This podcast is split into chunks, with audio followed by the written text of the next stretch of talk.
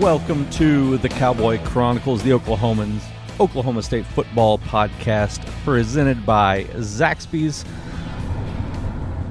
I am your host, Scott Wright, joined by a carload of, uh, of Oklahoman folks Jacob Unruh, Barry Trammell, Jenny Carlson. Just uh, this is the uh, the post game edition of the Cowboy Chronicles, coming out coming off of Oklahoma State's 34 27 victory over TCU. And as always, the Cowboy Chronicles is brought to you by Zaxby's. Satisfy your craving for hand breaded chicken and fresh made salads. Stop by your neighborhood Zaxby's today or order online at zaxby's.com forward slash podcast. All right, everyone, let's uh, let's dive into this thing. Uh, tons of interesting storylines that uh, that came out of this game and this week. Uh, starting with Tylan Wallace's injury, of course, and then we learned that Johnny Wilson was injured in uh, in just a, a, few minutes after that. Um, Trey Sterling. There's a debate as to which day he was actually injured, uh, whether you want to believe Mike Gundy or uh, or Dillon Stoner, uh, whether it was Tuesday or Wednesday. But uh, middle of the week, shook up the defense, had to make a lot of changes there, and then obviously the game itself. Dillon Stoner performing well, Chuba Hubbard having a crazy day, Spencer Sanders being you know not too flashy but but effective all sorts of things. The defense, the defense was great. All sorts of things to get to. So let's uh, let's dive in and start with uh, start with this Jacob on uh, on Chuba Hubbard. The um, the numbers that he put up never happened against a, a, a Gary Patterson coached TCU team in uh, in 19 years. Nobody had ever gone over 200 yards. Uh, and it only took him 20 carries. That might be the most surprising number of uh, of the whole thing. Yeah, here's the thing that really stands out to me about Chuba. Gundy has talked for the entire season that they're giving him too many carries. Too many carries. So they've reduced his carries last two weeks, and his numbers keep going up. Somehow they've figured out the solution, and that's just to get him more yards. And you don't need to give the ball as much, I guess. Um, but no, this might be the one of the most impressive performances by Chuba this season against the Gary Patterson rush defense. Breaks loose, outruns everybody twice for big long runs. But he, he turned a lot of negative plays into positive plays and really kept the ball moving uh, on a day that the offense could have easily stalled out more with the loss of Tylan Wallace. Absolutely, and it was uh, that could have been a, a, a devastating blow, Barry, but it did not uh, did not seem to phase these guys, which was impressive to me. Well, here's how OSU scored this year via the big play. This has not been a grinded out offense. This has not been a real efficient offense. This is not six yards here, eight yards there, nine yards here. That's not what this offense has been all season. It's been it's been uh, feast or famine, and they've won via the big play and then they lost. You know, they, they, they come in with uh, with Babe Ruth and Lou Gehrig. They got two home run hitters in mm-hmm. Tylan Wallace and and uh, Chuba, Chuba Hubbard, and all of a sudden you don't have Lou Gehrig. And what do you do? You, not a lot of optimism that, that they could make up for it. And what do the Cowboys do? They come out and keep hitting home runs. Three more plays, over 50 yards, uh, all three touchdowns the, the big pass to Dillon Stoner, 54, I think it was, 62 and 92 yards uh, by uh, Chuba Hubbard. To me, it's a it's a uh, very very impressive thing against a Gary Patterson defense to come out and do the same things you've done all season.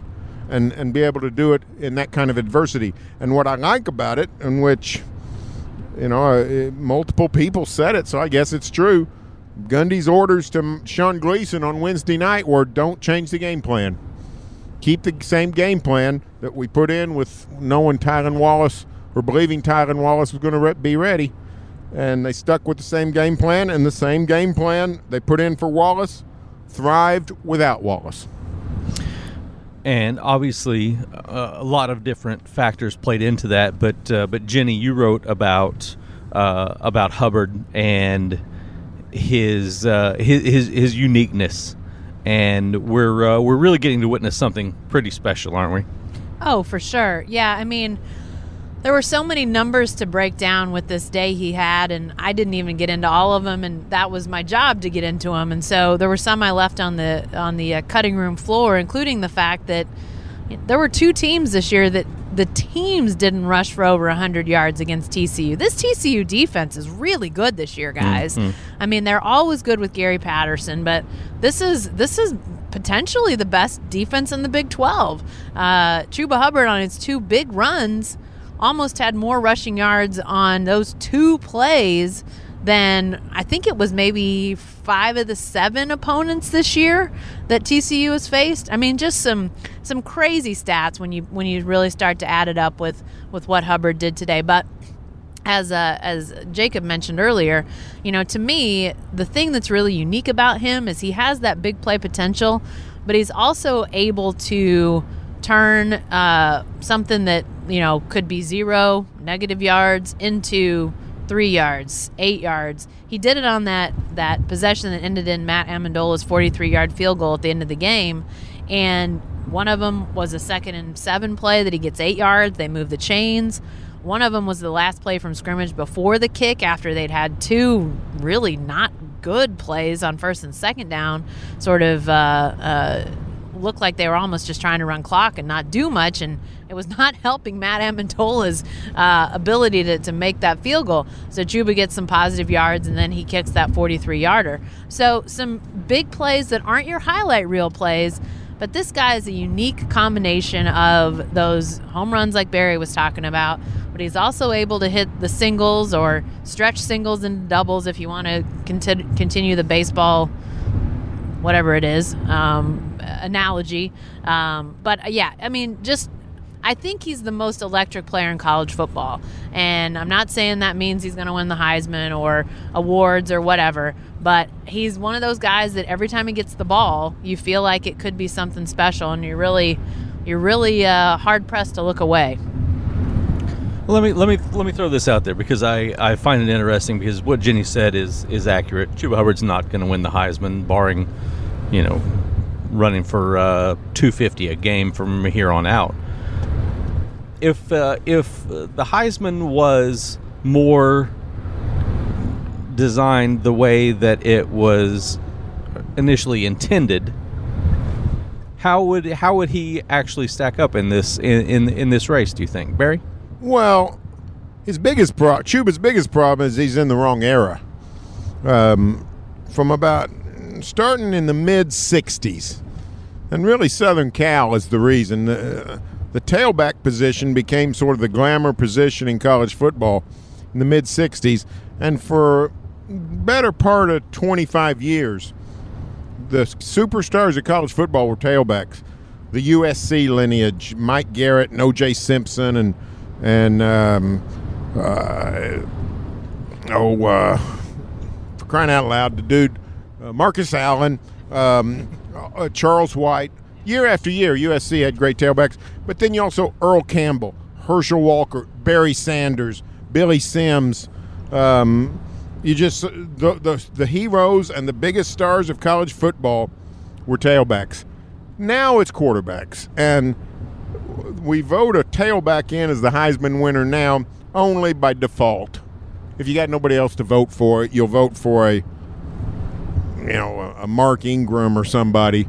But um, you know if if if Chuba Hubbard was doing this 30 years ago, he'd be the runaway Heisman favorite. There's not any question about that. But in this age of the spread, with quarterbacks putting up all these crazy numbers, quarterbacks are automatic. And this year, there's a bunch of good quarterbacks, starting with the kid at LSU, Joe Burrow, who has a nice, who has a nice story, and and Tua at Alabama, and you know on down the line. So he's not going to win the Heisman. It's mainly just bad timing.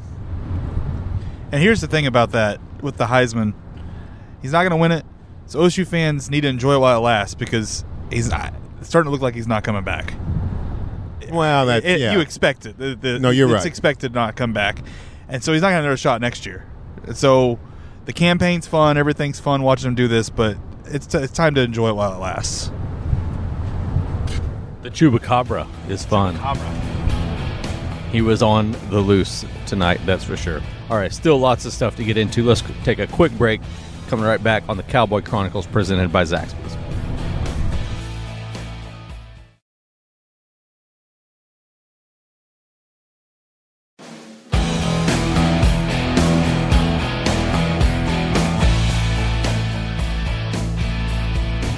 We are back on the Cowboy Chronicles presented by Zaxby's. I am your host, Scott Wright. Joined by Jacob Unruh, Barry Trammell, Jenny Carlson, discussing Oklahoma State's 34 27 win over TCU. Let's uh, move to the defensive side of the ball. Even the even though there's so much more that we could uh, get into in uh, on the offensive side, and we'll come back around to some of that and, and look at uh, what's ahead with the open week and, uh, and, and Kansas and the return of Les Miles and all of those sorts of fun things. But um, the defense not only played well, not only got turnovers, but you've seen a change in attitude, and it and it, it seems very deliberate to me. And Jacob, you wrote a little bit about the uh, the swagger that this defense is playing with right now, and, and trying to display. You're starting to see guys who don't normally celebrate celebrate. Uh, Israel Antwine, who you and I both covered in high school, we've we've never seen him celebrate a play ever. He didn't really celebrate when Millwood won a state title, and he's celebrating sacks today. Malcolm Rodriguez, who didn't even celebrate his pick six that won the game last year or last week, sorry, didn't even celebrate then. He celebrates a sack today. Uh, you got Tyler Lacy hitting a home run. We're keeping the baseball puns here. Um, you've got Mike Gundy comparing Colby Harvell Peel to Willie Mays on an interception. Uh, you got Babe Ruth, Lou Gehrig, Willie Mays going right now for the, for the OSU. So we're, we're hitting the Hall of Fame trifecta. Uh, but it, it, was just a different look at this defense. Last week they started to realize they can make the plays in the crunch time to really make things happen and, and be a good defense. And tonight it really showed. They had the, the second quarter lull. I still think the offense didn't necessarily help them out a lot. Then with some quick three and out possessions, kept giving the ball back to TCU. Um, but then they came out in that second half, had six straight possessions where it was either a turnover or a punt. And, and that really turned the game as Chuba had another big touchdown run. Uh, OSU got up 31 17 really fast. And the defense, you can just see start to build momentum. And it's a good sign. Uh, players talked about they're comfortable in Jim Knowles' system now. They're starting to get really figure things out of what he wants them to do. Uh, and Knowles and Gundy both just really enjoyed watching these guys uh, have some moments to celebrate. Finally, it's a the Jim Knowles is starting to grow on me as, a, as not as a personality, but as a coach. Yeah, he's fun to talk to because he's got that East Coast accent and all that, and sort of a dry sense of humor. He walked in tonight, and uh, they announced, you know, the the uh, PR guy said uh, defensive coordinator Jim Knowles, and a couple of us turned to sort of follow him to his chair to sit down and talk to him. And he said, "Nobody cares about defense," and um, but the truth is, we do care about defense, and they're starting to play some. Nice start tonight, three stops to start the game. Then uh, Max Duggan finds a, rib, uh, a rhythm, and TCU goes for 17 points the rest of the half. But then OSU comes out six straight stops to start the second half. And that gives uh, the Cowboys enough time to find two uh, big holes for Chuba Hubbard. And it's 31 to 17, and the game is sort of under control. So TCU is not the Oklahoma offense. It's not even the Texas offense. But it's a pretty good uh, it's a pretty good offense. They scored 37 last week on Texas. They came in with the third ranked rushing offense in the Big 12, and the Cowboys did a nice job. And to me, that's a very good sign. It looks like they're making some defensive progress. Well, the turnovers are such uh, such a huge thing because that was something that was really absent from this defense for quite a while, and now they've had uh, three a week ago and four today. That was uh, that's that's a huge sign of progress, Jenny, for this defense. Seven and five quarters, right? Yes, exactly. I mean that's. Uh, that's uh, that's that's pretty good Padaway. Yeah, I mean, I, I think obviously, uh, you know, what Jacob said, what Barry said, absolutely. I mean, they're showing more swagger, but they're playing that way. You know, they're not. It's not some sort of false front that then is a you know house of cards that is easily felled when you actually look beyond the beyond the antics. You know, these guys are playing really well. Um, they're you know they're not they're not they're not to TCU's defensive level. I don't think yet, but you know you look at some of the things they've done this season, um, and I go back to you know some of the things that were talked about few weeks back after the K State game, and it continues to ring true that, you know, a year ago, there was a lot of feeling out um, of players, of system, of Knowles, um, of Knowles trying to figure out where guys plugged in. You know, and let's not let's not overlook the fact that you know this is a this is a defense that lost Trey Sterling. We talked about the guys that were lost on offense, but Trey Sterling has been playing fantastically in the secondary. So you had to see um, a shift in Colby Harvell Peel moving over to Trey Sterling's spot. Obviously, that worked out pretty well. Trey Sterling might, might lose his job if Colby Harvell Peel keeps playing, playing that way. And then you saw uh, uh, Tanner McCalister move in and start uh, where Colby Harvell Peel had played. And I really, I mean, I don't think we saw maybe the kind of production that we had seen out of a Harvell Peel from that position, but you didn't see a huge drop off. And so I think that there's a lot of reason to believe that, you know, the players are trusting, Jim Knowles is trusting, they're finding some footing and, um, and, and, and just, you know, making some things work. They're, they're definitely uh, headed in a way that I think has to be really, um, really uh, positive for a lot of Cowboy fans, coaches, players, all of that to see.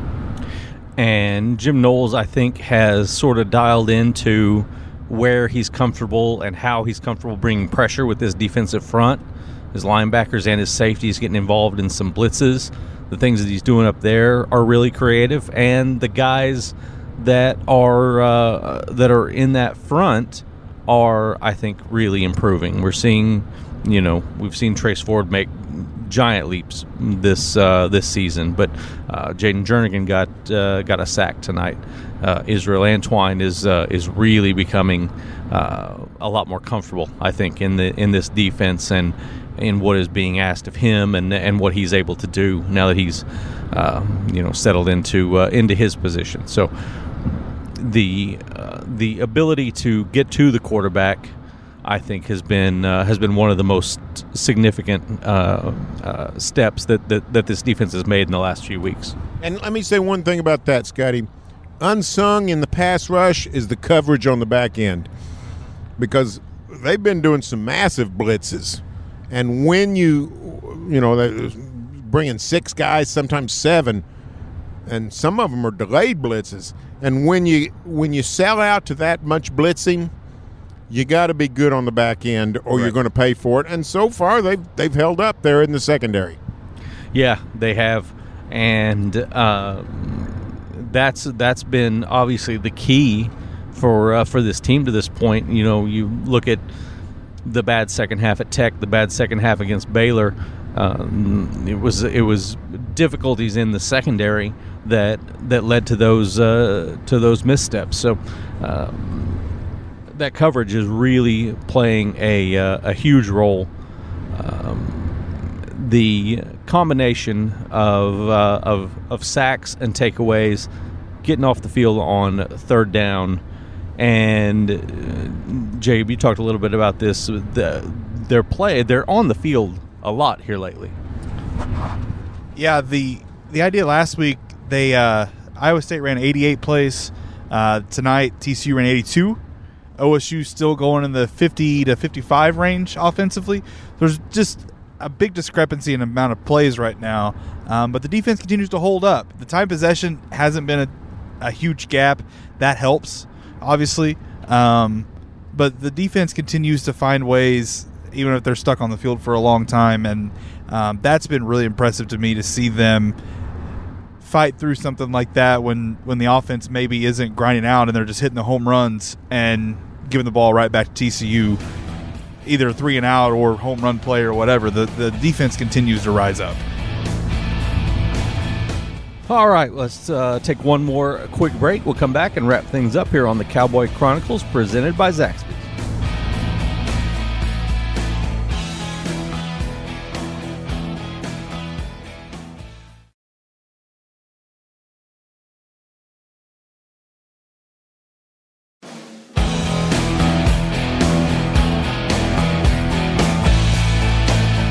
We're back on the Cowboy Chronicles. Want to remind you that uh, we will have our mailbag segment at the end of the week. Should be lots of uh, questions with an off week for the Cowboys before uh, before Kansas comes to town two weeks from now.